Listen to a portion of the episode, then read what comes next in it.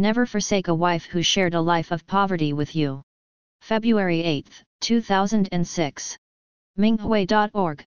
One day during the Donghan dynasty, 25 to 220 AD, the first emperor Guangwu Luxiu, 6 BC to 57 AD, had an older sister, Princess Huiyang, whose husband died.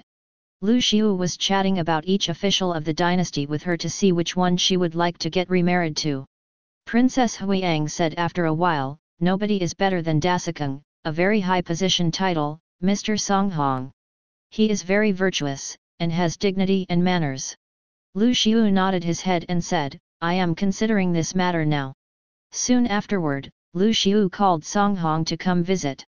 Meanwhile, he had Princess Huiyang hide behind a divider.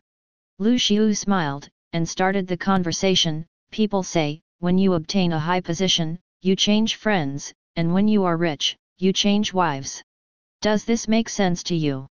Mr. Song Hong replied very solemnly, I've only heard people say, never forget friendship during your hardships, and never forsake a wife who shared a life of poverty with you. Lu Xiu had to tell his older sister Princess Huiyang, there is no way for you to marry him. Story from Zizhi Tongjian, the comprehensive mirror for aid in government, compiled by Mr. Sima Guang between the years 1067 and 1084 during Song Dynasty, and first printed at Hangzhou City in 1086.